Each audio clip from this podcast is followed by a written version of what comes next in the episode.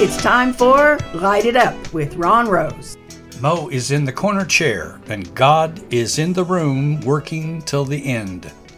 My story collection keeps growing and growing. Sometimes God kicks one to the surface. After 58 years of life, Bill was living his last days in hospice care. His cancer had reached an untreatable level, and even though the doctors were able to help his pain, he was restless and agitated. The chaplain took the son aside and explained, "The doctors are doing everything they can to ease your dad's pain, but he's struggling. Are you aware of any problem, any unfinished business that could be bothering him?"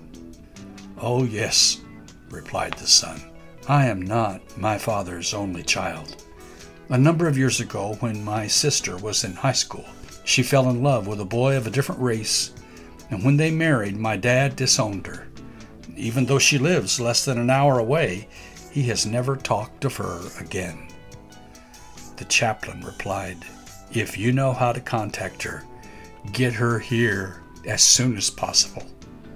Later that evening, the young woman who had been disowned 13 years earlier nervously waited in the lobby.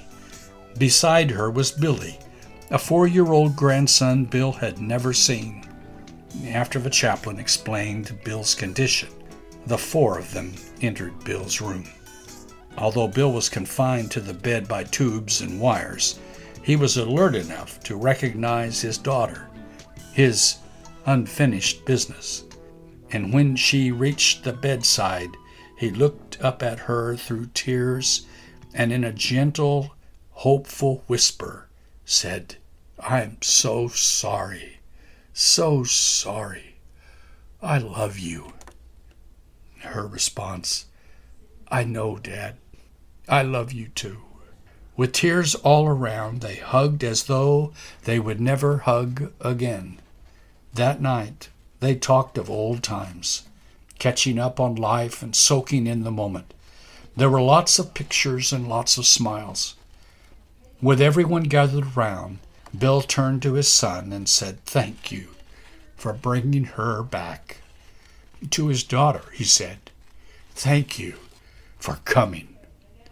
To his grandson, he said, "You're going to be a good daddy someday." And with his final breath, Bill whispered, "I love you all," and died at peace. Oh, Abba, forgiveness is breathtaking.